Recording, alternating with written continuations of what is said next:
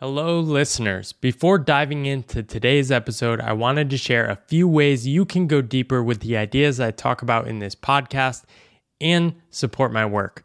The first is my book, The Pathless Path, which many of you have probably already heard about, but if you haven't purchased it already, I really think you'll love it. The second is the Pathless Path community, which I just opened up as a one time pay what feels right access fee. And in that group, you can meet hundreds of other people from around the world on unconventional paths like me. Finally, I'm working on a second book, tentatively called Good Work, which is going to explore my deeper relationship with work and how that led to a lot of the transformations in my life. You can follow along in my newsletter, Pathless, which you can also find a link to that in the show notes if you want to learn more about that. Without further ado, let's dive into the show. Welcome to the Pathless Path. I'm Paul Millerd, and in this podcast, we examine the invisible scripts that run our lives and dare to imagine new stories for work and life. So, today I'm talking with Michael Steiner, and I was introduced to him by a previous guest I talked to, Chris Abdelmessa who was another just far ranging, hyper curious person I was excited to talk to. So I'm similarly excited to talk to you today, Michael. You have a really fascinating background, not a straight line in terms of a career, which makes you a perfect fit for this podcast, The Pathless Path. You started your career in trading. Um, you also had some experience in ROTC programs in the Army. Um, you created along the way a game called Stock Slam, teaching people about market making and other principles from trading and finance. Um, that kind of grew and evolved over the years. Now you're a high school teacher and sports coach, and excited to talk to you today. Welcome to the podcast, Michael. Thanks so much, Paul. I always start with a similar question, and uh, I'd love to just dive back into your childhood and ask a little bit about what was it like to grow up as Michael Steiner? What were some of the stories or scripts you had about what you were aiming towards as an adult? I know it's very ambiguous when we're young. For me, it was like go to school, get good grades. What were some of the scripts and stories you grew up with? Um, well, so I, uh my parents didn't go to college, and uh, and I was raised like solid middle class, blue collar. And I think I always knew that I had it really good, and I was like super lucky just to be um, uh, born in the suburbs of New Jersey to these parents, and um, to have their support, and and uh, um, to have to like to have the curiosity about things that I have, and uh, and I think I just got fed the the, the right information at the right pace in order to just uh, rocket through, um, not faster than anyone else, but rocket through uh, school with um, a lot of great feedback and a lot of great inspiring teachers. So, so yeah, I just, I mean, I didn't grow up with a silver spoon in my mouth, but I, I but I look back and even going through it, I kind of knew that I was, I was, um, had, I had better luck than than most people. It seemed. You you ended up at Penn for college, which that's right. Must have required some sort of uh, impressive academic achievements. Were you were you exceptionally curious in any certain areas that kind of drove you in that direction? No, and I even I even didn't know that Penn was an Ivy League school. I just saw it in the in the uh, magazine with a ton of majors possible at it, and I knew that I wanted to go someplace where I could have access to as much information as possible, um, and uh, just to have just to have that wide open. As I, I mean, I, I, really just picked it as one of my schools that was close enough to uh, that, that, I could um, be away from my parents, but not too far away, and then um, and then like have all those opportunities. And I, I even know about the Wharton School or or um, any of the any of the things that went along with Penn, but I, I quickly learned that stuff and um, yeah, I really, what was that? Really mixed out there.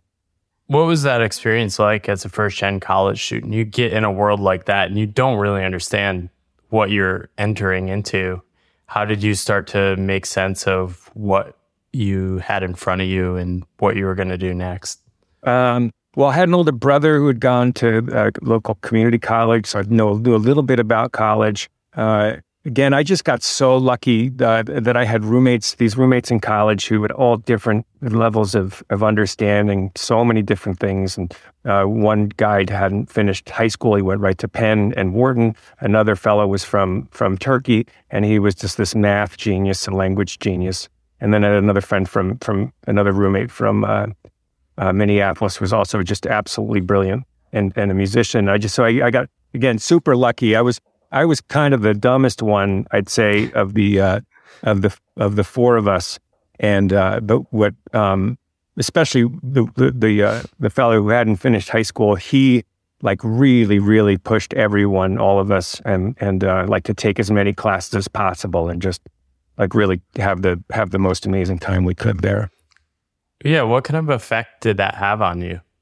he was uh, he wound up going into finance also, and uh, he he told me like, hey, you're good at math. You need to take these math courses and take take all these classes at Wharton also. Um, and then another the other guy was encouraging me to take statistics and and and and just do some uh, some engineering classes.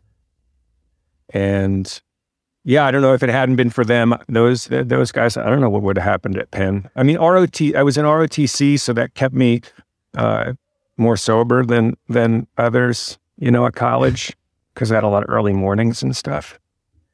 Yeah, but do do you look back on this and just wonder it? It's sort of random. You end up around these guys. Do you think it was inevitable you end up going down this math finance route, or was it uh, sort of random looking back? Um, I, I, think it, I think it was kind of random looking back. I didn't have a lot of confidence, so so I um, I didn't have a lot of self confidence.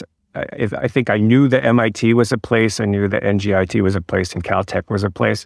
But I thought like I didn't I didn't have the chops to even become an engineer. I was really insecure, um, despite all of you know, despite all of my successes. I didn't think I could I didn't think I could hang at a Harvard. So why why I thought I could hang at Penn was only because I I didn't know it was it was an Ivy League school. It was the local school, yeah. Yeah. Um, how did you start thinking about working in finance? I mean, along the way, you must have realized, okay, I can hang with these Penn students, oh, or at least yeah. there's a path to make my way in finance.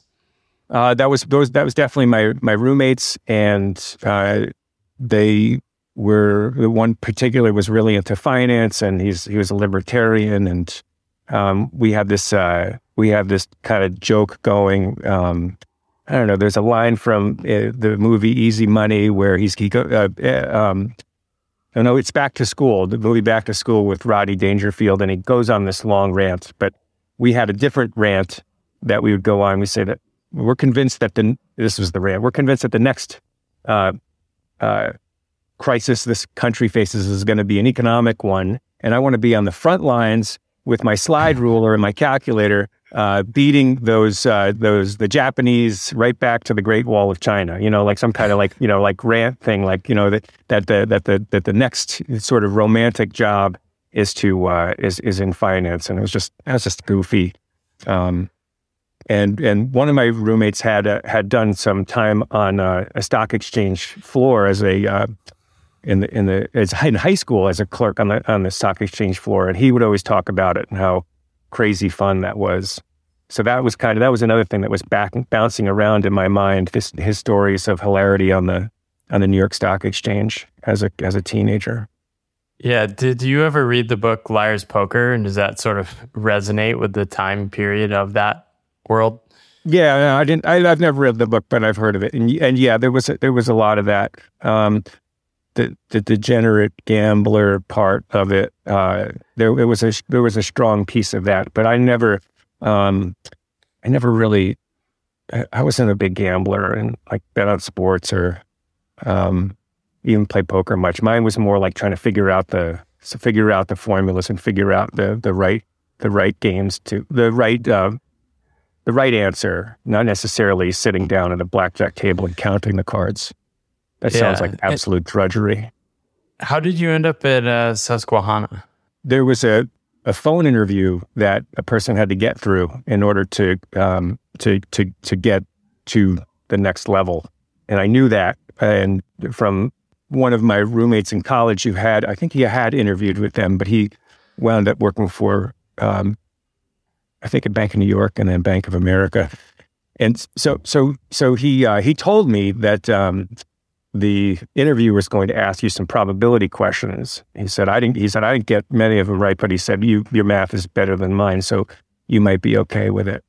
And that was a that was the that was the first time I had contact with Susquehanna. It was a, it was a few months after it uh, uh, finished an army obligation for my ROTC scholarship. It's like right and after. that's that's did you start there as a trader? Uh, Sus- Susquehanna. junior yeah. Yeah, I- a junior assistant trader. I think I, I became I came in um, onto the Amex, and I, my pretty much my entire career at Susquehanna was in New York. And what was that like uh, when what was the year that you right. started and what was the environment like, the financial world? Uh, 1996, uh, um, Susquehanna was still heavily into equity options. There was still fra- we were still trading in fractions, so the training was to do the quick mental math to look at the puts and calls and see if they're lined up. And as brokers came in and asked for prices, you'd figure out what the synthetic relationship was to any options that were on the board and quickly yell at the market. Did that? That's cool, right? I didn't just talk over anybody's head. I hope. Yeah, no, uh, we we can get nerdy uh, on the podcast. Um, oh, good. I It was just I love going deep. As I was saying before, you're wearing an MIT hat. You didn't Yes. go there, but you use it as a uh, trigger to get find people like me that want to go nerdy and go deep. So, yeah, let let's uh, go deep. What were some of the? I mean, it seems like you sort of fell in love with probabilities, statistics, math, um, all those sorts of things on your journey. How did that start to emerge? I, I think in, in high school I started my my love of probability and and and expected value and uh, I, I think they we learned the lesson about the value of a of a lottery ticket. You know, you pay a dollar for it, and then when they hand it over to you, it's worth you know your the expected value of your of you know the, of the of the ticket is is like you know three cents. So on average, you lose night or not even three cents, right? It's like point, whatever point zero zero, like whatever it is, ridiculous. And so so so the fact that you you make this bet and you can show with math how terrible it is, and it's like wow, that's so fascinating, right? Like uh, that that just opens the, the doors to like the next level, and what's the next level, and what's the next level? How do I how do I answer um, more difficult questions about probability and what's what's counting cards in, in blackjack about, right?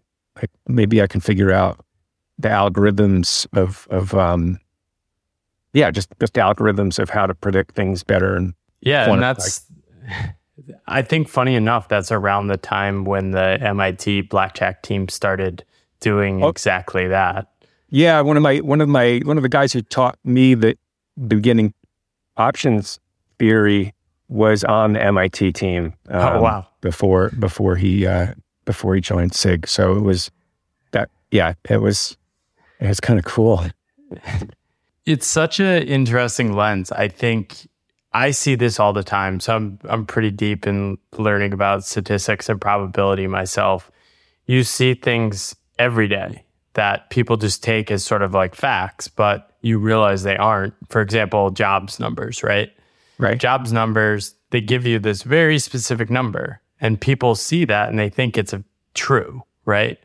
But you dig into it and you like I was looking at this the other day. The jobs numbers are like they give you a 94% confidence range, which is pretty wide. Yeah. And then like that means like 10% odds that they're totally way off right. which is pretty high when you're basing like all this expectations of a future of an economy on um, these certain numbers and like people's psychology and how that intertwines. Right. Um, do you get frustrated uh, in today's world with like how little understanding there is of like Bayesian probabilistic thinking? No, no. I, I honestly say it's it's it's fine. I, I don't. I, I mean, I, maybe when I was younger, I I thought you know it would be nice to be able to take advantage of this, right? Like I don't know, some way kind of trick people get them, you know, like that's what you're doing at a poker table when you're up against like um, amateurs, right? You're trying to trick them into making bad decisions. And um, no, I mean, I just I don't get frustrated. I don't. Uh, I you know I, I just I just keep bringing up the same ideas that statistics are wonderful because they quantify uncertainty for us. We can finally put a number on something we're not sure of. And once we have a number on it, we can decide what our relative level of anxiety is going to be. So, yeah. So there's something very calming about that. Yeah, can you bring that alive? Like what what's a concrete example of like what that might look like in maybe the financial um, realm and then I'd love to hear like if you apply this to your personal decision making as well. Oh yeah, for me it's fairly it's fairly natural, but thanks I guess um, so the, the whole idea of, of, what it means to act rationally, right? Like people are saying you're being irrational, but what they really mean is you're ask, you're reacting disproportionately to the to the matter at hand, right? That's if something's rational, it's proportional, and if you're acting irrationally, you're you're overreacting or underreacting. Um, so we do that with um, with maybe uh, like some you know small sample sizes, and um, when uh, or, or appropriately sized sample sizes. So you know, talking to someone. Uh, a friend of mine who said, "I'm not getting the the COVID vaccination until until uh, more people get it." And and I said, "Oh, how many how many is that going to be?" And she says, "I don't know, just more." And it didn't really didn't really she was she wasn't bothering me if she took another two weeks to to right. do it or not. Um, but like that was the end of the conversation, right? And I wasn't trying to point out anything, you know, weird, like she was making a bad decision. I just wanted to know what her thoughts were. It's like, how confident did she have to be in something in order to act on it? As you know, and so ideally, you know, we want to we want to know where those those levels are. Yeah, I actually went through an exercise last year where I was trying to quantify like my worst case scenario of what um, what it would look like if I sort of just like broke even for the rest of my life and then collected social security. Right. And it delighted me because it was pretty good. Yeah. Like it was like, oh, I could live on 40 grand for the rest of my life, which is like, I mean, it's a non trivial problem to solve, but it was like, that is a pretty good life, all things considered. Yeah. Um, now, that doesn't make everyone confident. And it's funny, like, when you, you ask people similarly, like, what's your number? What's how much money would you need? you realize it's an emotion, right? It's just more. More is a substitute for like insecurity rather than like going through the process of saying, well, let's just pick a number and then work backwards and then we can settle it. Um, is it? That's a good but, one, right?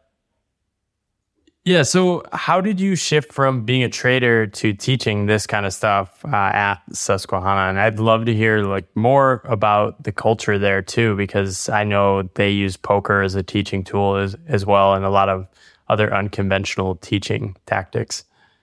Um, I don't know. Besides the poker, I don't know if too much of it is, un- is unconventional because uh, you know so many of the other firms of different sizes would do mock trading with their with their uh, um, assistant traders, and they'd do um, they have some sort of uh, training that you'd have to get through, and you know some call yeah, maybe. I guess I'm just unfamiliar with sales and trading. Um, so training. Yeah, so so so the way Susquehanna ran, and, and then I quickly, uh, within I don't know a few months of becoming a trader, so maybe a month, a year and a half into my uh, time at Susquehanna, um, the way the way I taught was we we run mock trading sessions and we do um, like I guess you'd call them tests, but theory tests, and asking them to um, you know find the arbitrage. Like I give them a board, and they have to find the arbitrage on the board. Uh, then or or the uh, I guess I did. I, I, I would sometimes ask him theoretical questions or have them build something for me. Uh, but for me in in New York, it was to get them ready to go to the next level, kind of like the finishing touches of working uh, with uh, the partners uh, and taking uh, uh, classes there at in Bala Cynwyd. Pennsylvania, with at the headquarters. How did you get into the teaching role? Was that always just a natural pull for you, or something you uh, enjoyed doing? Oh yeah, so so for me, the teaching, I I, I love my high school teachers.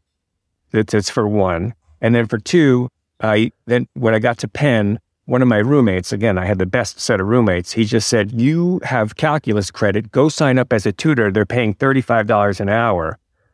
To be a, to be a tutor for for these Wharton kids because you know they got to pay they got to get smart in calculus. so I did that. So I was like, this is so fun, right? To to talk to people about calculus and help them make the connections. So I was like, I need. I always wanted to be like I I realized deep down I always wanted to be a teacher, um, in in a in a system like a school and and so then, when, that's when I got to Susquehanna. Then you know, nobody really wanted to teach. Like it was one of those things where it's like, who's going to do it? And it's like, okay, I'll run mock trading tonight. And then one guy would and come in and say, the next time they he would say, I just want to play poker. Someone else do it. Right. And I was the one who stood up and at one point I said, well, I'll just take over. I'll just take this over. I'm, I'm becoming a better trader by doing it for, you know, and selfish reasons. And the other thing, it was just so fun because during the regular day, standing around the stock exchange, there's so much downtime and you do fill it in with just, you know, nonsense and silliness and, you know, maybe rec- do some, we, we would always do some rehearsing in our heads and, and, but there was so much downtime that you would, you would, um, you would just watch the clock and you just, someone would just yell out, can, that, can we please rally the clock? It's, it's too slow because there were, you know, but then going home, but going back to the office to do mock trading at night and do uh, do education, it was, I made it just, it was just exciting. It was crazy trading the entire time. Did like you have non- a sense that might be a thread that would pull you forward in your life, or is just like this is just something I like doing? I'm sort of a trader. I'm going to keep doing this. Um, I was, yeah, I wasn't sure. I just knew it, it just felt great. It just, it just to trade during the day and then to teach junior traders at night uh, yeah. was was just it was just a perfect balance of for it was a perfect balance for take, taking taking um and making right? Like it was just the two things. Yeah and maybe maybe you can bring alive some of the things you actually taught like what do what do you mean by mock trading and market making things like this? How do you actually practice and teach those skills you you just start with uh, uh, I can actually I know we're going to talk about my game, but the the one time I did mock trading, I'll tell you what it was like, and um and this was the this was the uh, spark of what became my game. So uh, King Yao uh, was a uh, trader at Susquehanna. Um, he was senior to me. And one day he ran mock trading when I was a, when I was just an assistant trader. So I'm I'm a trader. I'm I'm sorry. I'm a I'm a mock trader. He's in he's in charge. He tells us what we're going to be doing. He got a VHS tape of a foot of a basketball game, and he said, uh, "No, no one has seen this basketball game." Was some he was sure, and he said, "You're going to make a market on the total number of points. You're going to trade amongst yourselves the total number of points in this game." Okay. So we'd never seen it before. And um, so as the game starts playing out, we're supposed to be making a market on the total points. We don't know if it's going to go into overtime. Oh, wow. We don't know if we don't know what's going to happen. So so we just start screaming numbers out, and we're we're writing. Actually, we're writing down on a pa- on a piece of paper like trades with each other, and then at the end it was a dollar a point. So if you let's say you did nothing else, let's say you did absolute nothing else, but you bought one share at 100 points. Okay. And the game settled. The total number of points in the game was 105.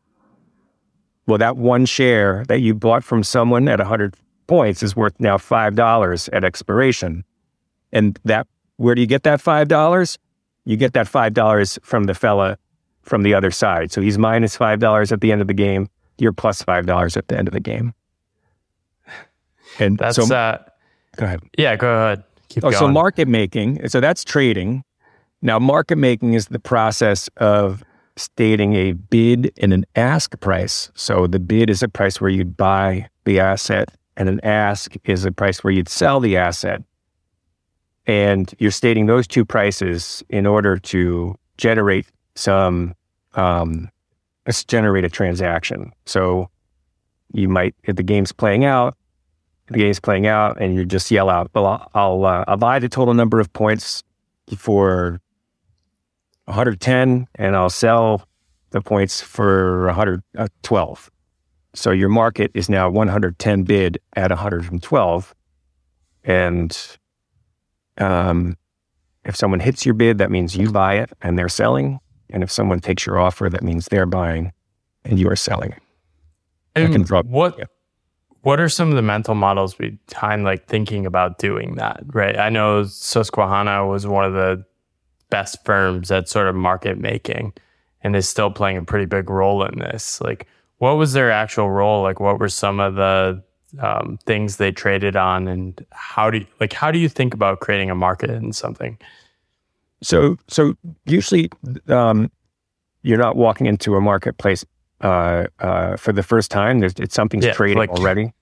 So, so, so we'll actually we'll talk about when there's a new product, but um, if there's a, if there's a product that's already trading and and we're exploring the market for the first time, uh, uh, Susquehanna, like anyone else, is just going to do a ton of research and and try to figure out where the edge is, and maybe look at some historical data. But you, when you look at historical data, there's so many pitfalls that people can make. Um, uh, uh survivor for survivorship bias is one right? You only see the, the, the things that are left after something might have weeded them out, and so and also um, uh, it's confirmation bias. Like you can find a pattern when there isn't one. So so so Susquehanna would see something that's trading or anybody, and then try to figure out if there's a pricing um, anomaly or maybe there's a lot of volume. Uh, there's a lot of volume trading, and just being there can give information to another part of the company uh, or maybe uh, it's uh, um, it's something that that's that's trading already, and you know there's just just nobody standing there trading it. You know, yeah. there's, there's, very there's very few people there, so there's no there, no one has any idea. So you get to be like an explorer. And I'm curious to know, like teaching as you started to take more of a teaching role um, I know my experiences from teaching is sort of this oh, I didn't actually understand what I was doing until I had to explain it to other people. so I assume you went through sort of the same evolution. How did that start leading these feedback cycles of your own learning as you were um, working as a trader um, during the day and teaching this stuff at night? Oh yeah, we we um, we can look back at something that was difficult to learn. And we can reflect on what it was about it that was was difficult. So was it was it some vocabulary word that we didn't um, we didn't associate correctly with whatever the phenomenon was? Maybe it was you know it was a vocabulary word. Maybe it was some con- contextual other other contextual thing. Maybe it was the math. Like we just didn't um, the derivation of the formula issue, which has a lot of information in it. They, we just didn't understand that and the importance of it. So that so could be a, a mathematical reason. Um, there's always some reason why something switched from being hard to easy. And then once you explore all those possibilities, then the next time you're learning something, you watch out for them. Um, so that that ordered knowledge. I'm not sure that answered your question though. Now that I yeah, think about I was saying like once you start teaching it, and then how oh, did that influence your own learning loops? Um, yeah, so reapplying the stuff you were teaching. Yeah, well, why teaching it was great because um, developing the process of of getting these uh, junior traders to become market making monsters. Uh, that was that, and that was a thrill also to to to to see someone go from shy, mild mannered to ready to scream out a market. That was that was just truly like that's my that's my that's my guy out there, you know. and like girls, se- but but seeing them with their hangups and what helped them get through, what helped them get through things. Oh, that was yeah, that was great. It helped me with my anything that I was trying to figure out, and it helped me make the whole process better for everybody. Yeah, and to set the context, I mean, I know trading pits, you were often like yelling out um, bids, asks, uh, orders. Um, is that still done like that? I'm just curious. Uh, I think just in very few places, but the mechanics themselves are some are you know that face to face negotiation, and then the, the the idea of like listening to prices, uh, trap trading around you, and all that information, um, uh, filtering out that literal noise, uh, is is um, is a very valuable skill, I think, when it comes yeah, to trading. How, how do you turn a shy young person into a, a market making monster? exactly. That's what I. That's what I think I I I, I figured out, and what I take the most. Um, I took the, took the most pleasure in it. So so uh, one thing I did that I that I um I I, I stole from uh, uh, uh, my Spanish language class. So you you remember where it says it gave you each line, and so each person would have to pick a part and then pick a part, and then you'd have to read it, right? And then so you como te llamas, and like the person, oh me llamo Juan, and like each person, so you have this you have this script. So I wrote these mock trading scripts. So I would hand them out to the to my junior traders in the crowd, and there were exclamation points at some places, right? And like uh, interruptions, like like if someone said, uh, like for example, I would have someone yell out, "I'll I'll pay four. and then the next person would yell out, "I'll pay three. Now, if someone's willing to pay four and someone else is willing to pay three, the person who's willing to pay three needs to get in line, right? Because the, the person who's willing to pay four has has standing. So I even wrote into the script that the person who stated that they're willing to pay four would scream at the that the that the person who is only bidding three, like, get in line, you know, uh, it's my bid, okay? Right. So so in, in an auction, right? Could you imagine someone in an auction said, I'll pay I'll pay three. The next person said, I'll pay four. And then someone else yelled, I'll pay three. You would shout that person down. Well, you have to do that in the, in the pit because otherwise, you know, like you, you, you, you can't let that happen. So I would write into the script how to shout down a person who's making basically an illegal market because they don't know any better. And, and so and so the, the fun thing was, even if you didn't know what the words meant on the paper, you got used to raising your voice and screaming these words at the top of your lungs, right? And so that was a, that was always the funnest exercise because I'm like, you got it, you know, you're not selling it by whispering it. I really need to hear you scream out, I'll pay four dollars, you know? That's this is so fascinating. I mean, just the connection of like the body and the mind yeah. connecting all these things. Like, were you thinking about this at the time? This is just one small part of it. Like, I knew I had to turn them into into people who could shout stuff out.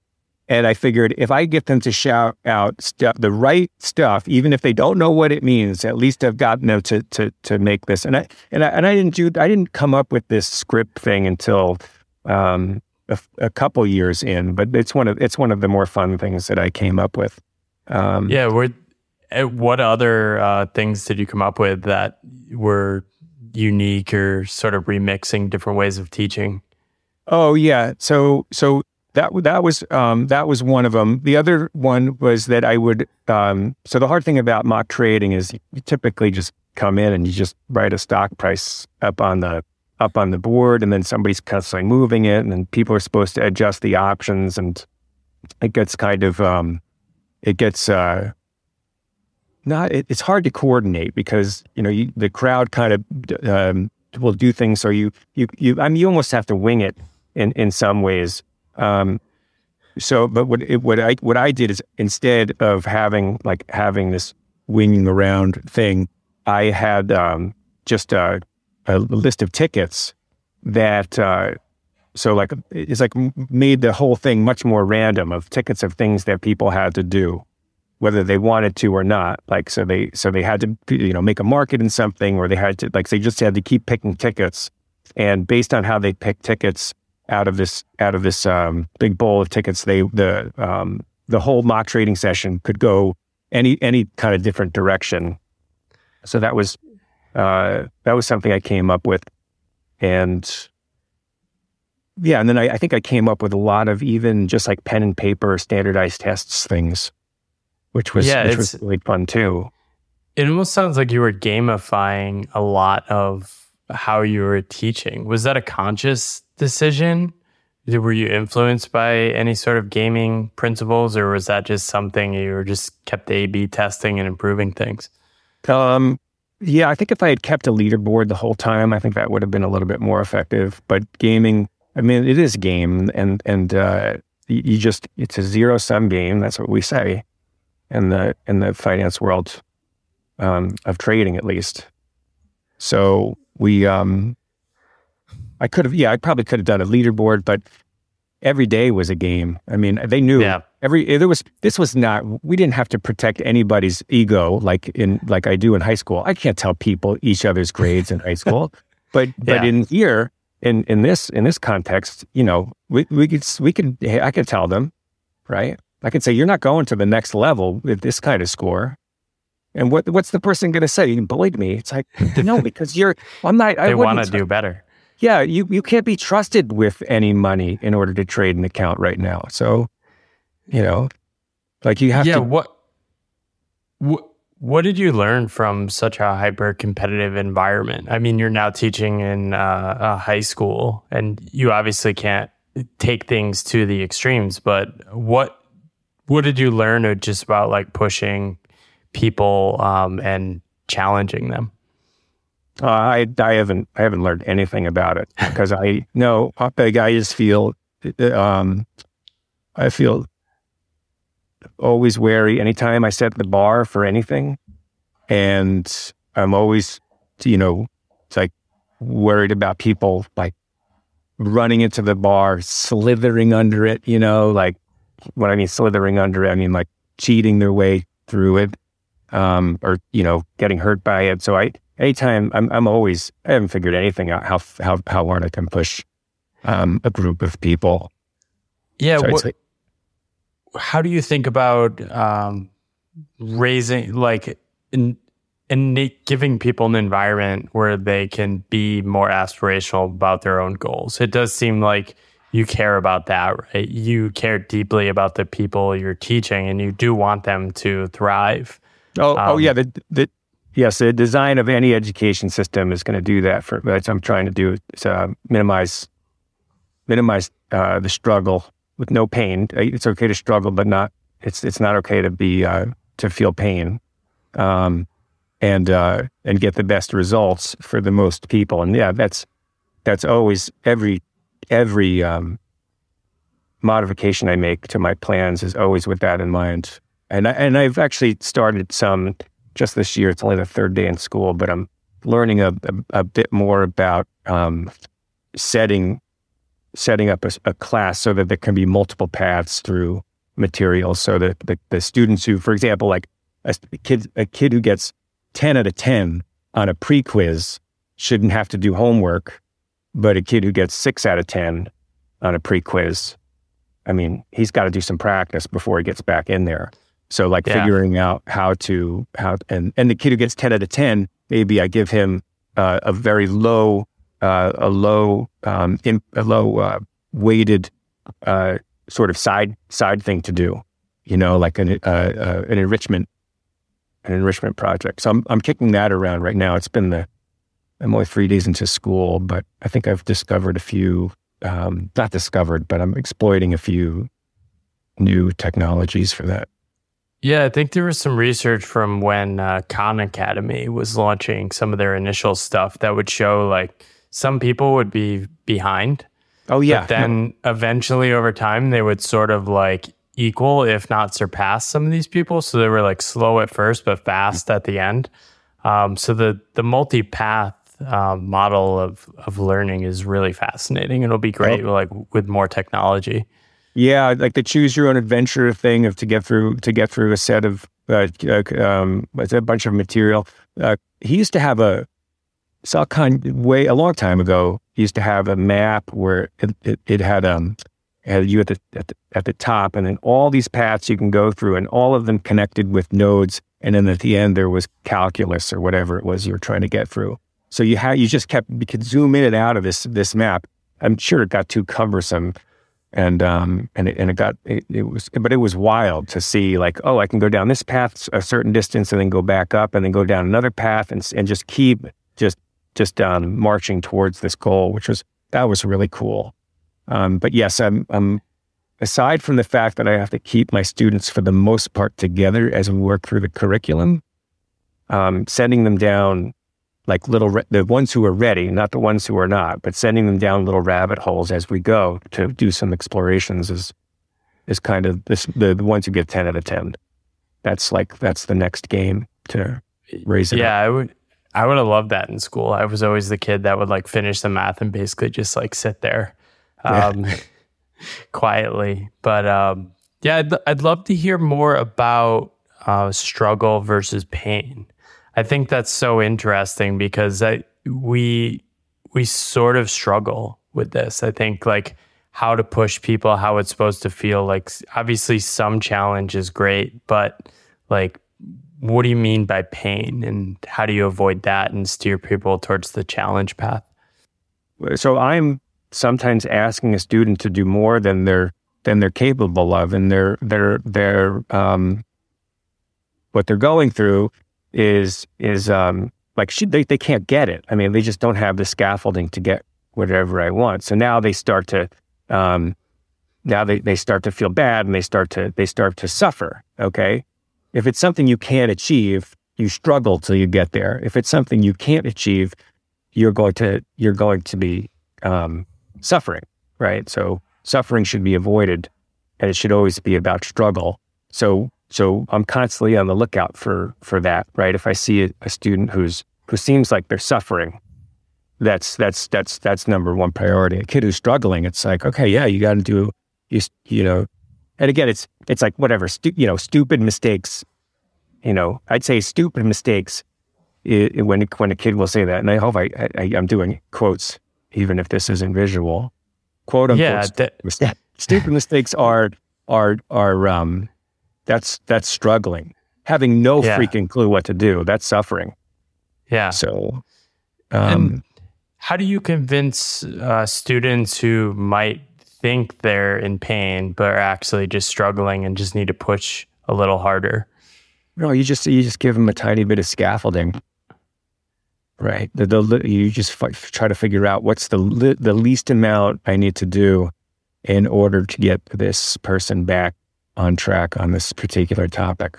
And yeah, yeah, it might be some, you know, it might be it might be some picture that I quickly draw, or maybe the kid sitting right next to them. I can say, um, I can say, you just asked me this question. You think you can explain it now? And and that that sometimes helps. So it's it's just it's just trying to figure out what what's going to work best for for a kid.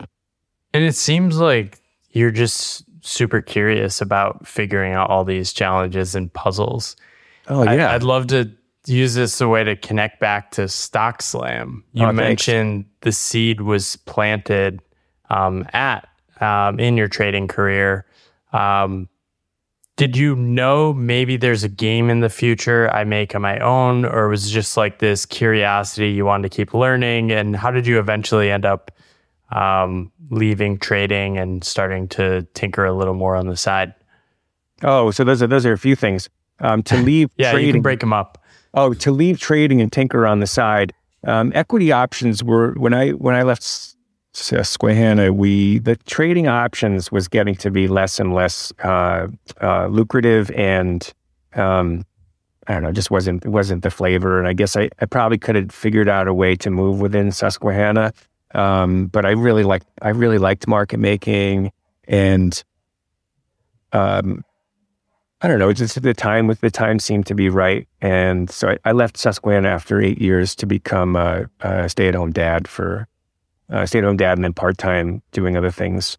Um, but for the most part, staying the stay at home dad for maybe 10 or 15 years.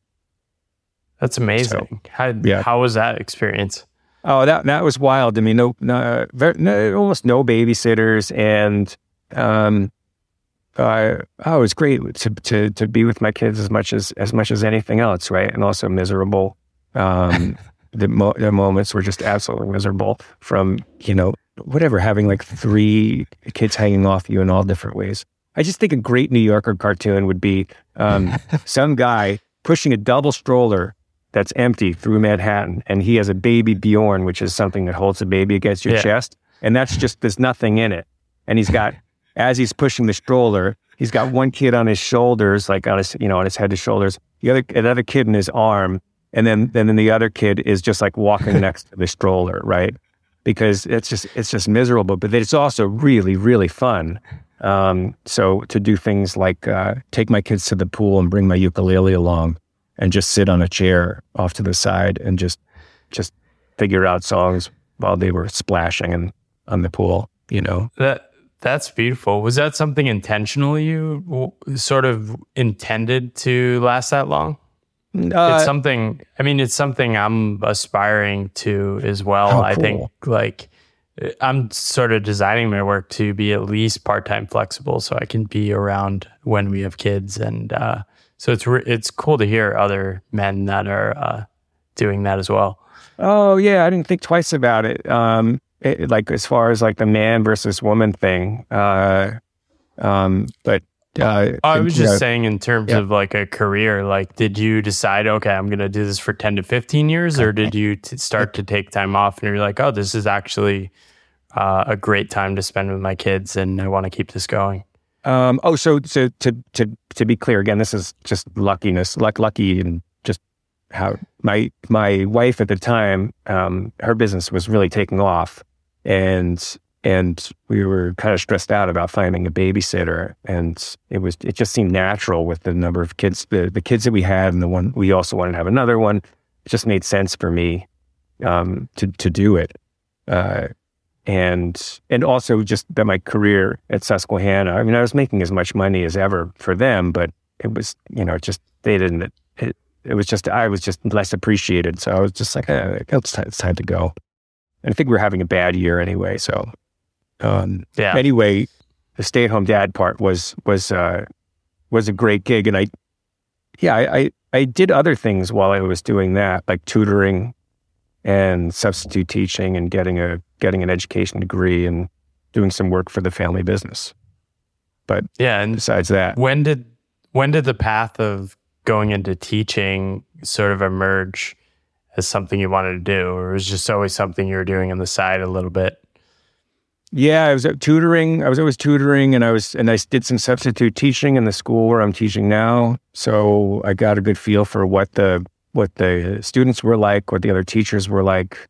Um, being in the being in the same town, I'm, I'm in the teaching in the same town where I live, and so that's always been nice to know people. Uh, when I'm, yeah, the, the, my, of my students right now, I've probably hung out with, I don't know, ten percent of their parents. That's So amazing. I know, I know, yeah, I know, and I know them from all different walks of life and stuff. So it's pretty, it's a pretty cool, it's a pretty cool gig. And Yeah, what what is it like teaching uh, young high schoolers all sorts of hormones and ambitions and confusion, uh, probabilistic thinking, Bayesian thinking, stochastic reasoning? Like, uh, Uh, how how do you transcend uh, the interestingness of these topics to that group of people? Oh yeah, I um, uh, I just yeah, just making connections to them and talking to them is really nice. They're they're all um, yeah, they're all going through something. They're all all at pretty much just tenth graders, and they're just they're just good people. Um, they're all just they're all kind to themselves and kind to each other and kind to me for the most part. Um, to some of them, I'm invisible just because I'm over 20 years old. So some of them don't see me, you know, and, and no matter what I say or do, it's just, you know, so, um, so with them, I can kind of get away with saying anything, which is kind of nice. They don't hear it. But most of them, most of the students are just so kind and, and, and helpful and like to each other. If I, if I say, if I say to one of them, Hey, um, you know, hey, Sally, can you do me a favor and show Jimmy how to do that? They always say yes. They always say yes and they do it and they, they, they don't give up until they're done with it. So, I mean, just, just to do that is just awesome, right? Yeah, And- and, what um how do you like what do you think you do different based on your background in terms of how you approach teaching than maybe other teachers do? Not to uh, not to put down any any other teachers, but just curious about how you think about it. I mean, you well, you detailed that like you want to make the best program to serve the most students the best way with the least suffering. So you sort of had this like almost like Buddhist sort of orientation towards uh, teaching. Well, I, well, number one, I tell them that, well, and and I'm also not afraid to tell them that I love them. Um, as creepy as it is coming from a from a high school teacher, I mean, I, I tell them I love them because they're my neighbors, they're they're my cousins if we go back far enough. Um, maybe they're my nieces and nephews for all I don't know, but like if you go back far enough, we're all related. So um, yeah, it's like twelve they, generations, right? We're yeah. all cousins. Oh yeah. So so so like so I'm like, we're in this together. Like I worry and, and freak out about the same things they do, maybe different ways and at different levels, but you know, we're all in this together and and and we're all brothers and sisters at some at some level. Um and, that resonates to most with most of them. And they also I also tell them they're part of this process of me building the best program for for the most people. I don't know how much they take it, but I'll, i I do have this have this one hack. Um, I uh, f- uh, for my top students from last year, I reached I reached out to them, and I and I the ones that I found to be the most mature of of my students and and really the smartest and, and best. I ask them if they want to be my TAs. Oh wow! For, for the for the following year, and they and and so I have seven this year already, and so so they're helping me build. I'll show them a prompt, and I'll say, "Can you build me uh, 15 questions around this prompt that you know, talks about slope and talks about averages and it talks about increasing, decreasing and, and everything. And, and, and, and they, and they looked at me and they're like, sure. And I, am like, yeah, they, they want to help. They, they're, they're awesome. They know what their part is. And, and, uh, yeah. And I told them from this, they get the most ass kicking, uh, college recommendation, right? That's awesome. Yeah, yeah. Every kid wants that in high school. Um, yeah, but they're not doing it for that right now. They're doing it because yeah. you know they're like they're so they they know what they're doing. Like I said, I show them my plan, and they're like, "Oh, I see how I fit into this. This could be really cool." So that's so cool. Um, what is a TA position a normal sort of thing, or did you invent that at your school? Um, so in my high school, there's you can be a TA or a, you can do independent study. I don't know any other teacher who who who capitalizes on this TA ship thing. Um, it's I almost feel like the teachers should be recruiting these kids to be their TAs, right? Like after they finish their classes, they should be going over to the kid and saying, "Hey, yeah, I want you to be the algebra two, t- my algebra two T, TA next year." You know, like, eh, or come come be my TA. Like I'm just, I, I tell them if they're my TA for honors physics when they get to AP physics, like it's it's not even going to be a class for them. They're going to know yeah. all of everything already where do you get that energy to like want to believe in people and root root for people? I think Tyler Cowen says one of the greatest things you can do is like raise the ambitions of other people, and that's something oh. I try to embrace in my journey as well. Um. Yeah, I don't know. I I, I just I, I high school was was um one of the funnest times of my life. So I just like for me that's that's kind of where I draw a lot of my energy. Um, it was an easy time, but so so for me, some of the some of the kids who are struggling, I know I have to like dial it back a little bit. Yeah. Um, I like I, am very conscious of that. So they um like the, it might be the fifteenth time I'm I'm saying it, but it might be only the second time they've ever heard it. So just being careful with them. But but in terms of like motivation, I just I love high school. I love being in the high school. It's it's exciting. The the students are just yeah, they're fun, funny. What what do people have wrong about uh, the next generation? Like you you just see so much negativity about like oh the next generation's not gonna thrive. But every time I meet somebody that's young, I am sort of blown away and impressed. People seem far beyond like where I was at similar ages. Oh, oh yeah, academically, absolutely. Um, they're they're they're more advanced than I was. Um, and and and I think I I mean I probably went to as good a high school as I'm teaching now, and yeah, the students have so much more opportunity, and so many of them are jumping on it. But uh, what I what I how I feel about it is, edu- in terms of education, it's going to maybe take a, a few more years to get to the level of rigor, the average level of rigor um, that we had before the pandemic. Um, yeah, it's been tough like, transition. You know, but but but the one thing I I, I say was that is that these these, these uh, teenagers they're so kind to each other. Wow. They're, like when you when they're next when they're with each other, they're I, I don't I don't see any bullying. I don't see any like I mean I, I don't know I don't think I have blinders on, but but uh, inside my classroom, um, yeah, they just they're just they're just kind to each other, and then and they're kind to me for some reason, right? And they I have kids who I, I give I gave them uh, F's, like F's over and over again. And I'm just like, you know, please come to me for help. And they're still maybe getting F's and they still, they're still kind to me. And, I, and I'm like, I don't.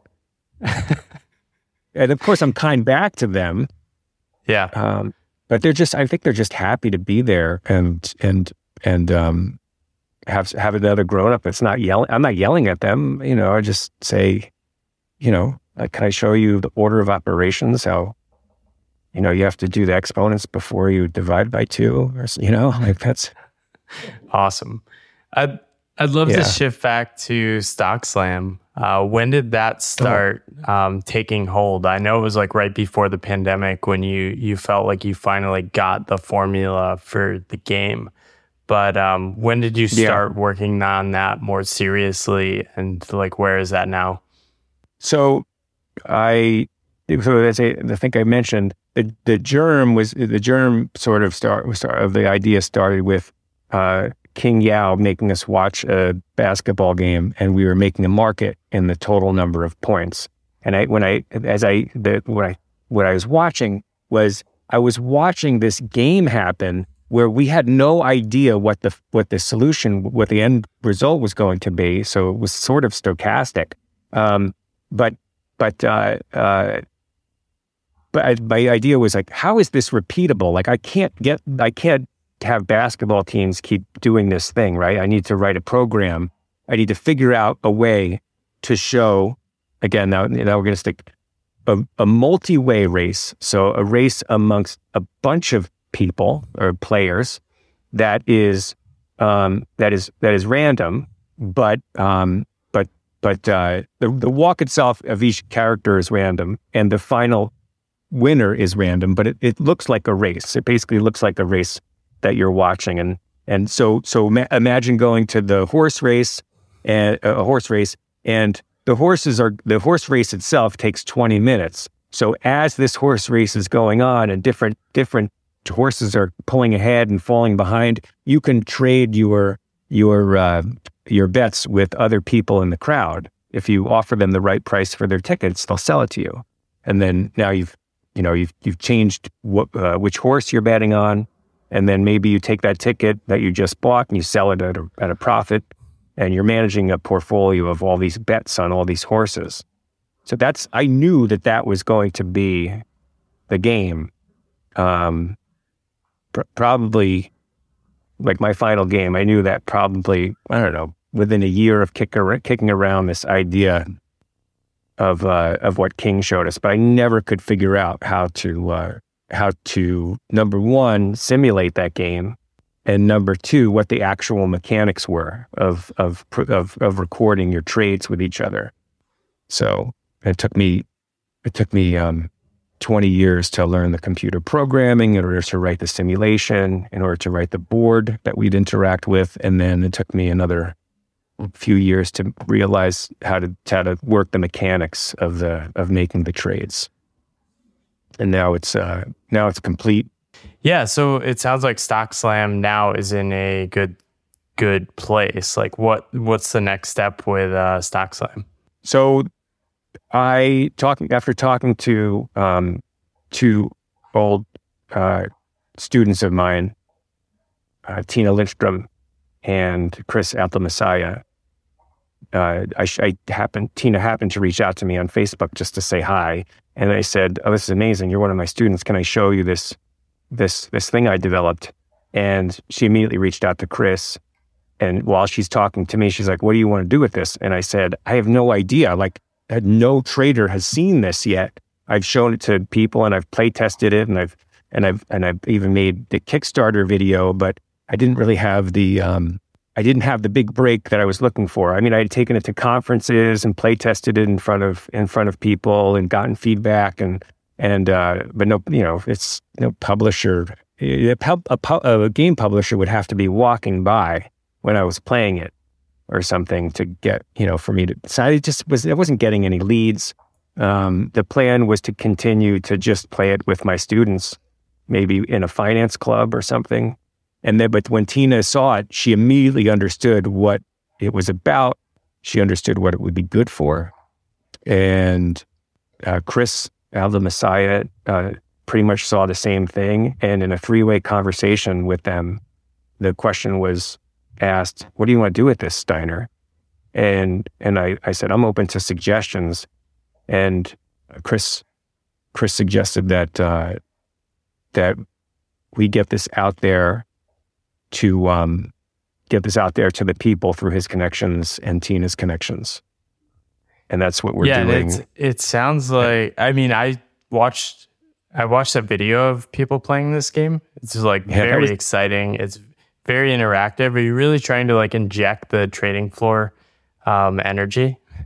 Oh yeah, yeah. And if you see if you see those videos, those are middle schoolers who have just been uh, briefed on the rules, and the grown up was jumping around them as me. I'm just having the best time and and uh, keeping order to the market so that they don't step on each other and they and they and they make their intentions clear. But for the most part, like I'm trading with them, I'm encouraging them to trade with each other, and yeah, it's it simulates the uh, it simulates a a, a pit uh, uh, pit trading. So that's awesome. And what are your plans with this? I mean, I think you're ha- you're hosting sort of a trial three day session um, in New York. Yep. Is this the so, end of September or beginning of October? Beginning of October. Chris and Tina are have sent out an invitation for uh, for people who are interested, and it's just going to be a, a, a, few sessions with uh, people who I'm just looking for some maybe some feedback and, and what they what they uh, how they think we're going to. I'm not sure what the next thing is going to be, but we're going to use that use that session to to inform our next move. But I could see uh, building um, building a course around it uh, to teach to teach decision making and option theory and derivatives pricing. And it, I could also see that um, what I this is this would be like a dream come true almost, but you saw how you saw the what how crazy that was with uh, what like with ten middle schoolers and me. Yeah, there's no limit to the number of people who can play this game at a given time. Oh wow! So so we could I could have a session with 200 people, and as long as we had a projector to project this this one board, like like where they have to see to make their pricing decisions, as long as I have a big a projector where everyone can see it, like a movie screen, I could have 200 people basically pit trading, and it's a zero sum game. So someone would have the most money and someone would have the least money, and they, they would just be a ranking, and you would just know, like like not That's... who's the best trader. It could be who got the luckiest, right? Yeah. But it would be it would be a, a, a pit floor simulated like no other in the world, and that's that would be, and I, I kind of it would like being in the middle of that would would like you know be a dream come true. That's amazing. Um, so I definitely I, want to play play this at some point. Um, what what do you think are some of the lessons you're hoping people take from a game like this, even if they're not in a finance environment? Uh, oh, yeah. I've always it always comes back to kind of finance. Um, I think in general, understanding the value of something. That's what this game is about in some ways, because it's a market and where uh, buyers and sellers come together on a price is the market. Uh, a stock uh, doesn't go up because there's more buyers than sellers. um, uh, because every time there's a print, there's a buyer and a seller on both sides. Um, a, a, a, a stock goes up because there's some kind of information out there that people are reacting to. And um, so that's what my game is about. It's about uh, price discovery uh, uh, and and and you know equilibrium. It's about uh, uh, gambling and and and knowing risk. Yeah. Do you think this these sort of principles can help guide people's life decisions too? I think. I mean, one thing I've been thinking about a lot is sort of like pricing my time.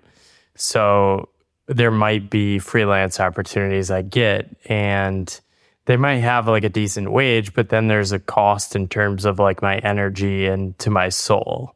Like so I I think a lot about like okay, I need to factor in all the costs and all the prices and I think a big flaw people have is they sort of just look at like monetary price. Um, do you think some of these ideas are applicable in this sort of lens? Well, the, the, the, game itself is is just um, yeah, straight yeah, up like who can make the sure. most money with the least amount of risk. Um, but for sure, even at the even at throughout certain game parts of the game, there's this like sort of expectancy. Like you can look at you can look at the branches of the tree and try to figure out what things are worth, um, and uh, then then like just figuring out any uh, the value of any decision under uncertainty. Um, my game is my game is doing that because I don't like I don't know the answer to any of the prices um, when I'm playing my game, and I designed it, and and so the decisions I, I could write a spreadsheet to give me some ideas for some prices as I'm playing the game, but I'm not even sure I could figure it out. Um, so so when you're making a decision and and all of the outcomes are clear, you can still you can still make a decision, um, and then and then you're just looking yeah you're just looking for the feedback in finance it would be it would be are you winning or are you losing is the bet moving against you or, or, yeah. or for you? And then and then like in life you just yeah you just you make a decision and then you just keep evaluating i think. This is amazing. So, um where where can people find out more uh, if they want to learn more about Stock Slam or uh, some of the stuff upcoming? I'll I'll figure out some of the links to put in so I can uh, sh- attach some links if people want more information. And I know Chris has more of a social presence, so I can link up to him as well. Yeah, the the um the playstockslam.com, all one word except for the dot com, uh, is the board that people, when you go there, you can play around and see like a, the random walk of a stock. So you can actually see the, the stock. So you can actually watch the race that you would be betting on on on, on the stock. So that that's just a fun simulation. Um, but for for um, actually uh, learning more about it. I mean, I have I have a Facebook page and I have some videos there of people playing it, but uh, nothing. Um, yeah, I don't really have a big Twitter presence awesome. or Stay tuned. or any of that other stuff. Yeah, Chris. Yeah, I mean, I think I have Play Stock Slam on Twitter, or something like that. But uh, Chris and Chris and Tina are the ones who have just been, um, just been uh, spreading the word, and they and that has yeah, that was um, so um, humbling. I said, I, I said, uh, you can get me some, you you can put some asses in the seats for me to uh, to play this game. People, like some people in finance, and and Tina said, "Hey Steiner, all we have to do is tell them that you taught us, and people will sign up for it." I was like, "That's it." Well, right. It's like, you know, that's all that's you amazing. have to say. Yeah. Yeah. yeah and I was like, I was so, hum- I hadn't talked to them for 25 years. And this is how they, this is how they repay me. Yeah. I mean, I, I sense um, you've had an impact on many people. And I really appreciate uh, sharing your journey and the story today. I think it's definitely, an inspiration for my path. And uh, I just appreciate. It seems like you're still so energized about your uh, your life and work. So appreciate that. Thanks, Paul. Awesome. Thank you. Thank you for listening to the Pathless Path. I love having these conversations, and if you want to support me, you can rate, review, or subscribe on your favorite podcast app. You can also follow me on YouTube, where I post all the video interviews of this podcast as well. Finally, you can always support me by buying my book, The Pathless Path. It's a book I'm really proud of and has most of my best thinking and probably my best writing in it. And you can get it for less than 20 bucks. So grab that, it's in the show notes, and thank you for listening.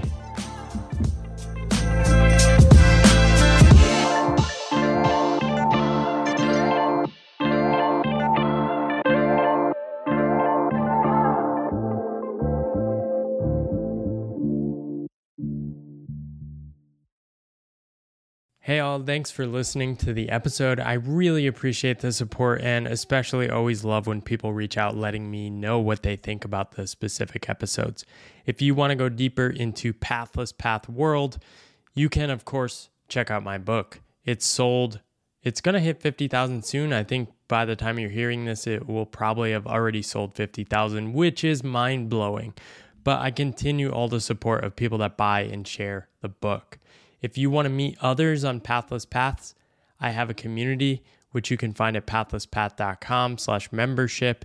And you can join and meet hundreds of others around the world trying to make sense of weird paths and meeting others along the way. Thank you so much for listening. Hope you have a good day.